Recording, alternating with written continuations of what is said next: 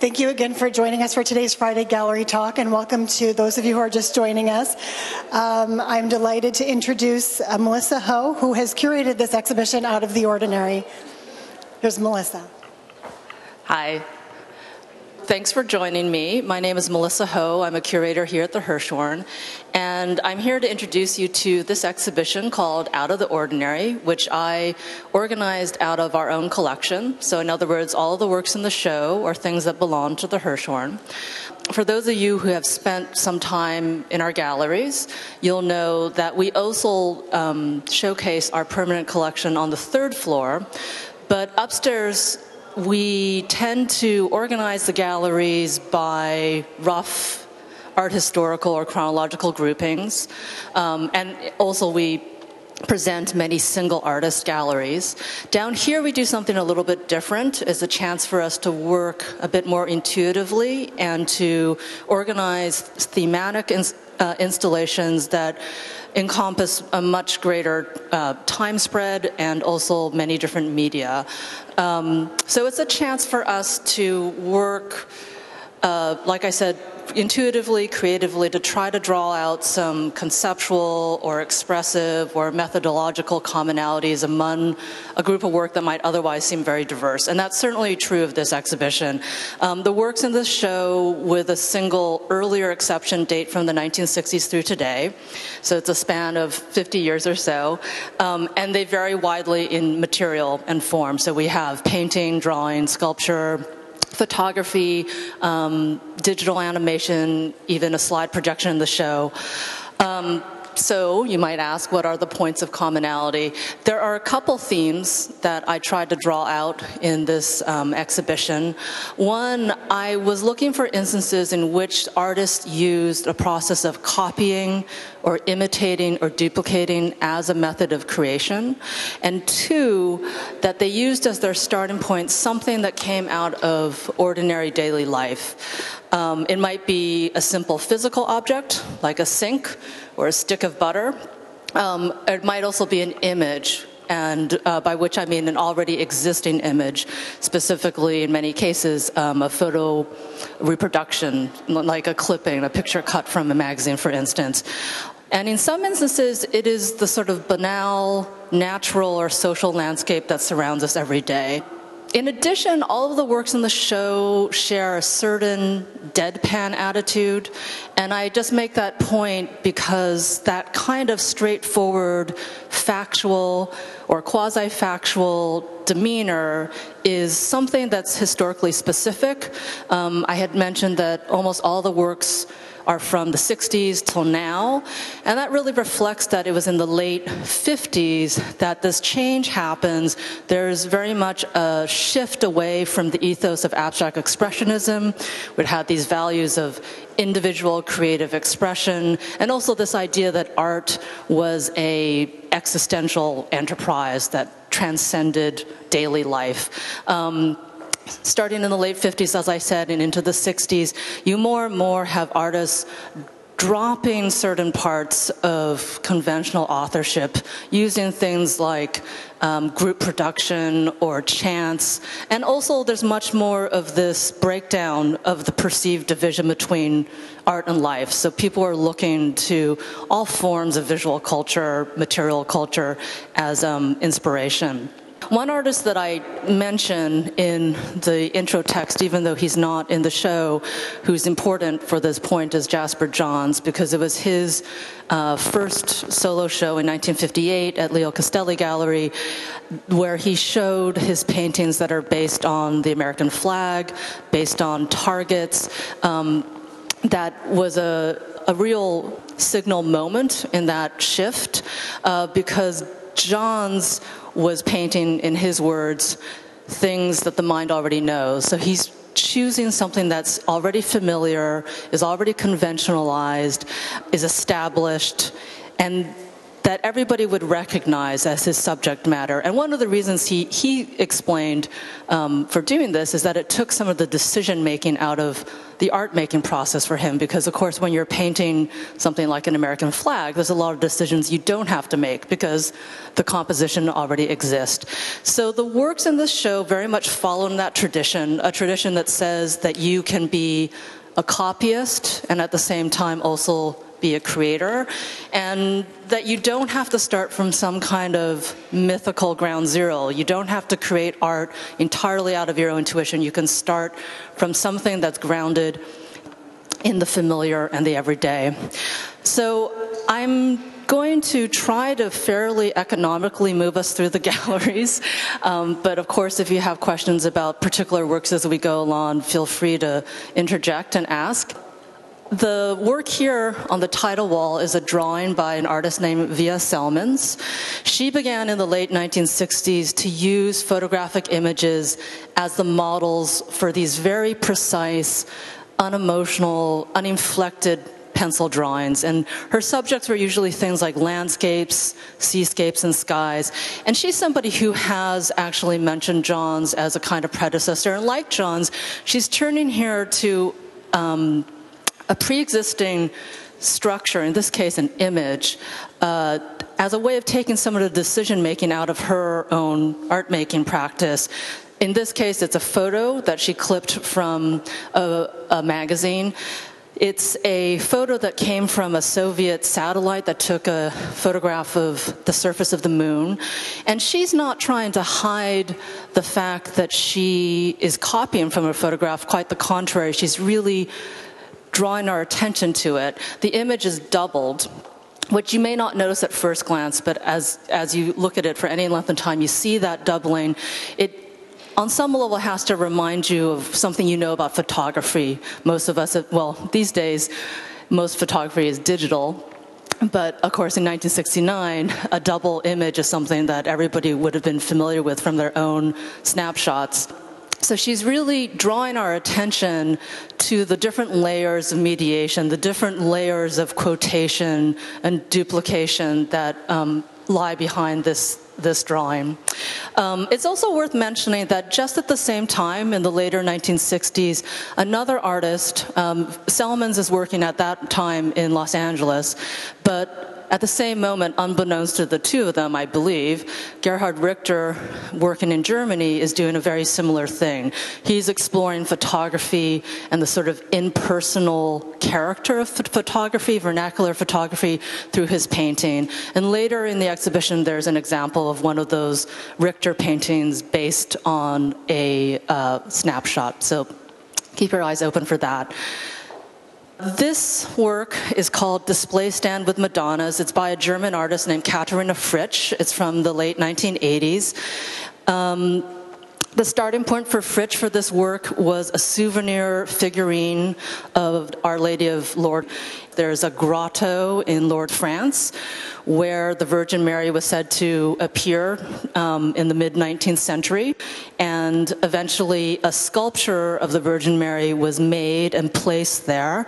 And since then, pilgrims visiting the grotto are able to go away with a souvenir duplication, duplicate of that. Um, of that sculpture. So these are things that are sold as domestic devotionals. Um, people put them in their gardens. Fritsch has taken one of these and cast it and created 288 copies and painted them this shocking optic yellow and stacked them sort of supermarket style nine levels high. A visitor also mentioned, uh, I hadn't thought of this comparison, had pointed out that it seems to be visually echoing the Tower of Pisa, when another sort of um, site, uh, a tourist site where you might take a souvenir home the thing that I have thought about is how the structure of this really echoes some of the strategies of pop art as well as minimalism, both, both uh, art movements that evolved in the early 1960s. Pop art, of course, in the sort of reference to mass produced commercial forms. But of course, it's a little bit of a twist on that because it's a more complicated instance where this icon is both a commonplace household item, but it's also obviously loaded with symbolic significance. Um, but she's presenting it a little bit like, you know, a bottle uh, of detergent in the supermarket. Minimalism in the sort of um, uh, formal syntax, the repetition, um, the geomet- simple geometric patterns, the sense of series. And I should also mention that um, there are 288 of the Madonnas that make up this piece, but the artist has also produced that yellow Madonna as an unlimited edition. And so she's really embracing the, the fact that you can't point to any single original really, even in what acted as her original, was a multiple, and now she's making a, a completely open ended multiple herself. Behind us here, just rounding out the introductory gallery, is a work by Robert Gober called Three Parts of an X. It's part of a series that he did in the mid to late 80s of sinks. Uh, the first, of course, is not, you can tell it's not a functional um, literal sink. Um, people have described these works as imitation ready-mades because they are handcrafted, but obviously meant to evoke a mass-produced, industrially produced enameled sink. But he's really, you know, in the same way that Celmins points out that she's copying by hand and sort of making her own adjustments, her own interpretations to that image. Gober, in the way he's slathering on that um, plaster, so it's so sensual, it's almost like cake frosting. It's something that you want to touch, although, of course, we may not touch it here. Um, it's it's a it's a funny combination of something that uh, reminds us immediately of something that is machine made but is so obviously handcrafted. It's significant, of course, that he's taken the function out not only in the fact that it's not made out of metal, it's not enameled, it wouldn't be waterproof, but he's flipped it, he's made these different versions of the sink. And the earliest ones that he made were much more straight faced. There were more, he described those as portraits of real sinks that he used in his studio but then as he progressed through the series, they became much more eccentric, they became much more distorted, and there's this total break with any idea of function. So that's something else, a, a sort of sub theme that you might notice as you see um, the rest of the show. There's a play with. Um, with dislocating a common object and taking away the expected function. Question? Yeah. Uh, did he specify how that's to be displayed? Yes. Because I've seen other works that he's done. He's done urinals as well. Yes, yes. And they were often displayed in the conventional uh, arrangement. Yeah. Sinks were just on the wall like a sink. Right, right. No, you're quite right. And um, some of them, they come much closer to how we would actually see and potentially use. Uh, he's done a, a, as you point out, he's done urinals. He's done a number of different plumbing fixtures. Um, but this one, yeah, when we acquire work, we generally get installation restrictions or directions. Yeah. So you'll see in the second gallery, there's also several works that play with that idea of function, um, remind us of things that we would interact with in a very uh, functional way normally, but in this context have been completely transformed. Um, Richard Artschwager, this is a work by him from 1967 called Two Indentations. In my mind, this sort of fits in the category of a, of a fake object. It's not an imitation of a specific item, but I think it's meant to, it plays off of our expectations about form and material of ordinary furniture. And in fact, Richard Artschwager, as a young artist, supported himself for some time as a furniture maker. So he had those skills, he had that background, and he chose to use the same materials that he used as a furniture maker. Um, so this is a work that's cited in Formica, which Artschwager called the great ugly material, the horror of our age. And I think it does evoke the kind of ordinary functional counter table that um, we're all familiar with. But in effect, it's an abstract relief that another thing it echoes is perhaps a picture frame. And it has these two indentations that give a physical form to what usually is only an illusionistic effect looking into a picture frame with um, perspectival recession. So he's playing with illusion at the same time that he's playing with very literal materiality. There's other, it, it, the way this gallery evolved, there's many other instances actually of framing in this particular room. On opposite the Artschwager is a painting by Gerhard Richter. I had mentioned that Richter made paintings that were based on photographs, but this is actually not one of them. This is a painting that he constructed um, uh, abstractly out of his mind. But I think, like Artschwager, is doing that knowing it's going to evoke something that we've seen before, namely a picture frame um, or a window frame, excuse me. And that's made really much more um, clear by the uh, illusionistic cast shadows. And then the Christo green storefront down at the end of the gallery also employs frames. I think this is sort of um, an interesting um, point of, of commonality that all of these artists are sort of playing with the idea the, the, convention is that you look through a frame at the real subject matter inside of a painting, for instance, or through a, a window frame to what you're actually looking at. But here they're they're they're breaking down any kind of hierarchy of what the subject matter should be and asking us to focus instead on the framing device. The Christo is from 1964. It's a very rare instance of a larger scale object by the artist.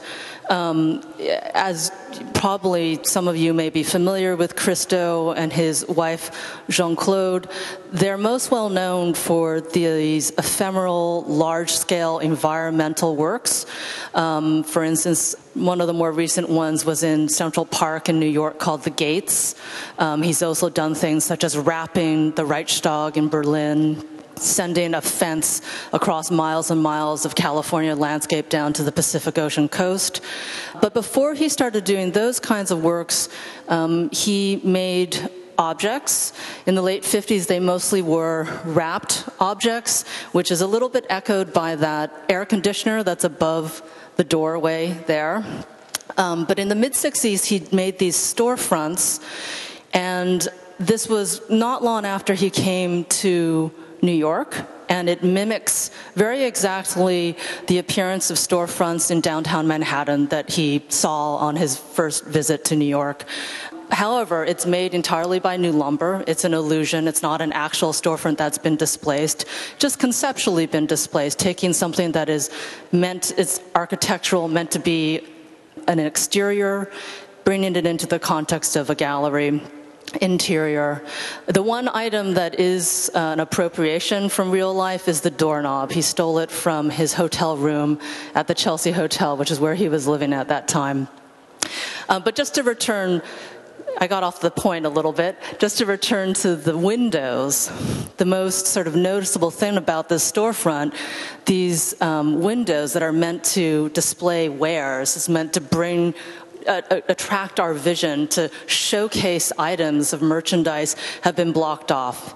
At the same time, they're, they're lit up from within. So it's all about sort of um, op- opacity where we expect it to be transparent and sort of this denial of entry. I'll just briefly talk about the Rachel Whiteread. I think it's a really stunning work from our collection. Uh, Whiteread is very well known for the work she creates by casting. Um, usually, her sculptures appear to be the thing that they mimic, but in most cases, in a certain sense, they're the opposite. Um, that's a confusing statement, I'm sure, so I'll try to explain.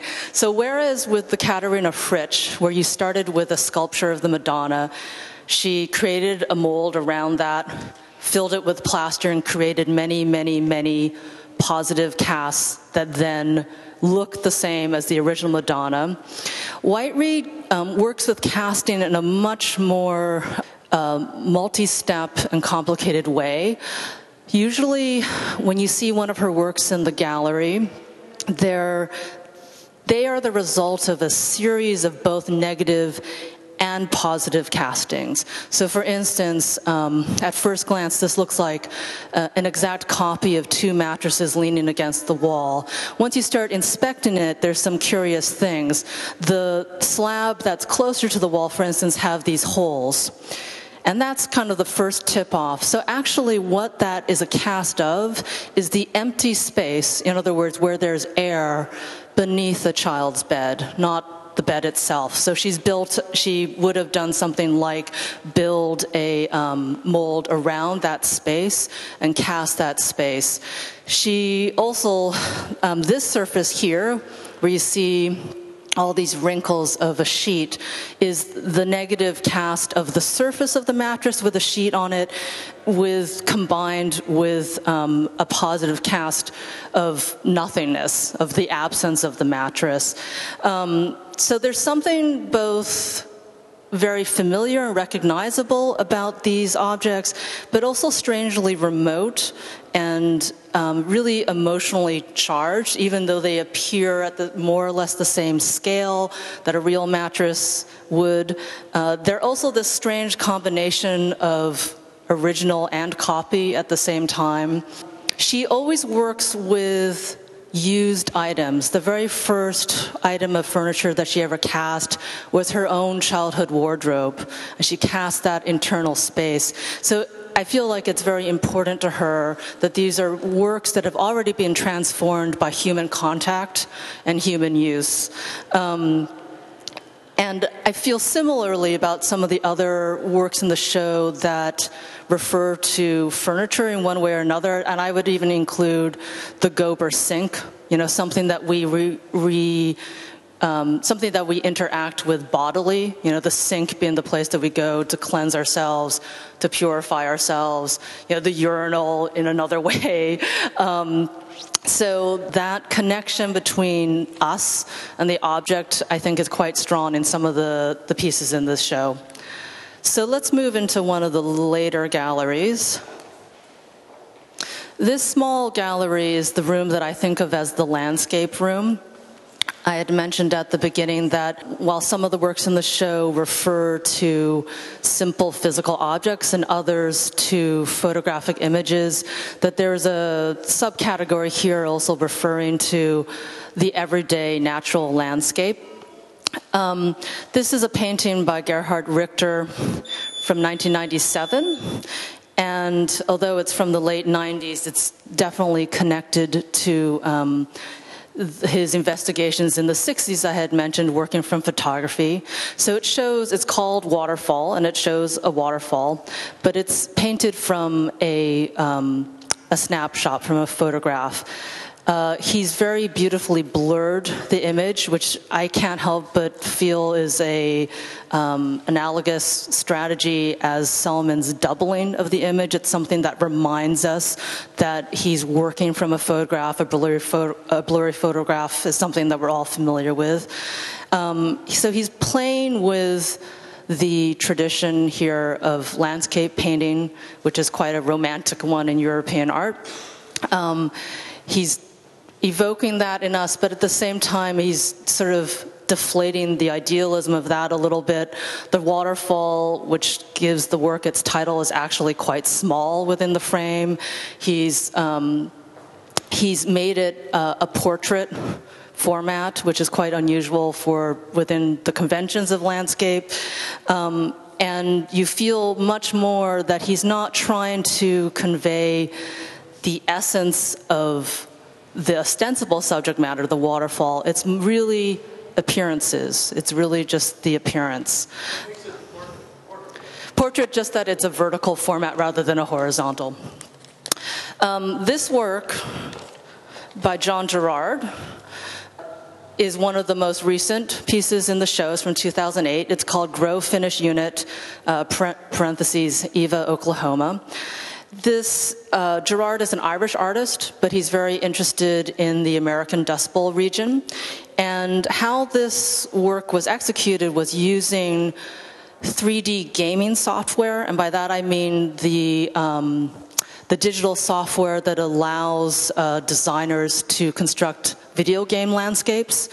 Um, and so he, it's based on data captured at a real site. He went to a real pig processing plant, that's what we see here, these buildings, and took photographs of the entire site um, and fed that into software and worked from that. So at first it appears extremely realistic. Um, you don't notice at first that it's in effect completely computer generated. Um, but there's something a little bit too smooth, perhaps, a little bit too beautiful uh, that tips you off to the fact that it's actually at quite a remove from the real natural world.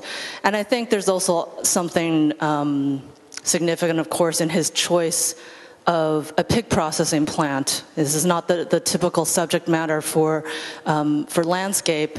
It's beautiful, but it's also rather bleak, and it really speaks to our consumption in sort of industrial scale agriculture. The pond you see in the foreground is actually pig waste. All the animals are cooped up in these buildings and out of sight, and there's no humans there. There's this real disconnect. There's an absence of people in the landscape. It's it's a 24 hour, 365 day piece by which I mean it's keyed in time to real time. So if you come here in the early morning, you'll see early morning light. If you come here in the evening, you'll see um, evening light. And it's also uh, a landscape that you can really navigate as if you were in a, using a video game. So our visitors unfortunately are not able to do this, but I'll just show you that the piece is built to pivot here. And as you pivot the screen, it's um, steering you through the landscape in the same way as if you're using a video console or joystick. Uh, the last work in this gallery is a piece by Roxy Paine called New Fungus Crop. Uh, this is another example of imitation of nature that's so convincing that it is surreal. Um, it's a kind of hyperrealism that evokes, you know, a, a reaction of both belief and complete disbelief at the same time. He did not he based all of the models of the mushrooms on real species. He did not, however, um, imitate them piece by piece. He didn't base each one on a real mushroom. So there's some combination of copying and interpretation and invention at the same time. One of the things I love the most about the work is actually its structure on the table because to me that's one of the most uncanny parts is how it's on this there's this preposterously long stretch between the legs where if it seems impossible that that much of dirt and moisture and weight could be sustained uh, just by these four table legs uh, one of these the large white mushrooms um, are called, are based on a real mushroom called the European destroying angel, and apparently it's a highly poisonous mushroom. And Paine has described this landscape as a battlefield, that it's about different species sort of um, contesting and competing for resources. So there's one more gallery in the show. It's quite small, so let's carefully go in. I'll mention to you before we go in that there's a slide projector in the middle of the room, so just be careful of that. So this is the room that I think of as the photography room, although there's other works in the show, as I've mentioned, that are based on photographic images. Um, of course, when you start making works that consist of images based on images based on images, this raises really complicated issues about authorship and um, originality and truth. And the restaging of an image usually opens up new readings of the original. In all of these instances, let's see, where should we start? On that wall, um, a work by a Japanese artist, Yasumasa Morimura. It's called Self Portrait Actress after Marlene Dietrich II. This is part of a series that Morimura uh, made that are based on Western movie stars, all female, that he uh, impersonates in costume, in body language, in pose. Some of them, not this one, are in a background that's identifiably Japanese. He is, as I mentioned, a Japanese artist work, making his work in Japan. Um, so partly it's about national identity and sort of a mixed national and cultural identity. He's talked about these works in in terms of um, how Western culture has influenced him. Um, but obviously, there's also a great play uh, here with gender. I think it's interesting that he's not imitating, he's not even attempting to imitate something true about Marlene Dietrich. He's not claiming any kind of knowledge about what she was really like as a person. He's very directly aping a specific series of photographs of Dietrich that we're familiar with. There's these very iconic publicity stills of Dietrich um, in, you know, interestingly, menswear, the tuxedo and top hat. And that's true of the other actress uh, portraits that he, self portraits that he's made as well. He's usually imitating the actress in character. He's not claiming to show us um, Audrey Hepburn, he's showing us um, her character in Breakfast at Tiffany's. Um, the works here along these two walls are by a young artist named Nikki. Lee. She is um, Korean, although now in the United States for quite some time. She made these works in the late 90s when she was in graduate school. She started it when she was a graduate student at Yale. She basically uh, did a series of projects, they're called projects, infiltrating, studying, and imitating a particular subculture. It might be a cultural group like skateboarders, it might be a demographic group like Hispanics or senior citizens. And she'd spend a great deal of time handing out with picking a group that she was interested in, introducing herself. She was very straightforward about saying that she was an artist, making a project, um, handing out with them, and then taking on the accoutrements of that particular subculture. I think it's a very interesting work that says something about, among other things, the, immig- the immigrant experience of um, that experience of being one of reinvention, or at least potential reinvention. Um, I also think that it's a very eh, potentially problematic work in some ways because it very much is making this connection between identity and appearances, but in a complicated way. She would play out these projects, as I understand it, over the period of weeks and months. And the photography, the act of photography was not a um, not in the mode of sort of modernist art photography, but really sort of snapshot street photography. She usually just hand the camera to somebody who happened to be there at the scene. At the beginning, she would take a friend along and say, just take a picture of me. So she's creating it really more through her social action, her um, performance of that role, than as a photographer in the traditional sense that we might think of. Uh, finally, um, the work on the opposite wall is by an artist named Kota Ezawa, a German artist who's now working in the United States. It's called The History of Photography Remix. And it takes the form of a slide projection show. Ezawa's talked about this as um, growing out of an experience he had as a graduate student at Stanford in an art history class. And if any of you have taken an art history class in college, um, you'll know that slideshows are sort of the backbone of art historical pedagogy. Um, so this is his personal idiosyncratic history of photography. It's a mixture of iconic art photography, um, photojournalism, personal snapshots. In other words, things that we might recognize and are intended to recognize, and things that there's no way that we would. Um, he takes the original photograph, scans it in to a computer, and then manually draws through um, something, I don't know if it's Illustrator, but uh, some kind of software like Illustrator, basically does a hand drawing on the computer of the photograph, which has this effect of making these very simplified, flattened out images, which flatten things out, you know, in more ways than one. It's taken away all the sort of um, shadow and, and, modeling, so to speak, from the photographic image, but it's also flattening the whole thing in terms of history and the passage of time. It's not, the images are not being shown in chronological order, they're all mixed up, and because they've all been transformed through Ezawa's copying, a, a work from 1920 is going to look like a work from 1999.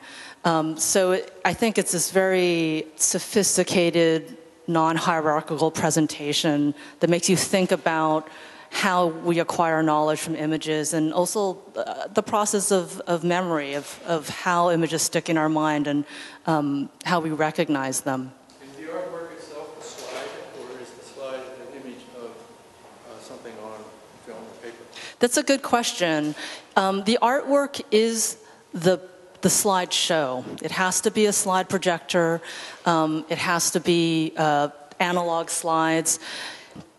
Although I will say that there's also a book version that he produced of this work that has the images printed in a book.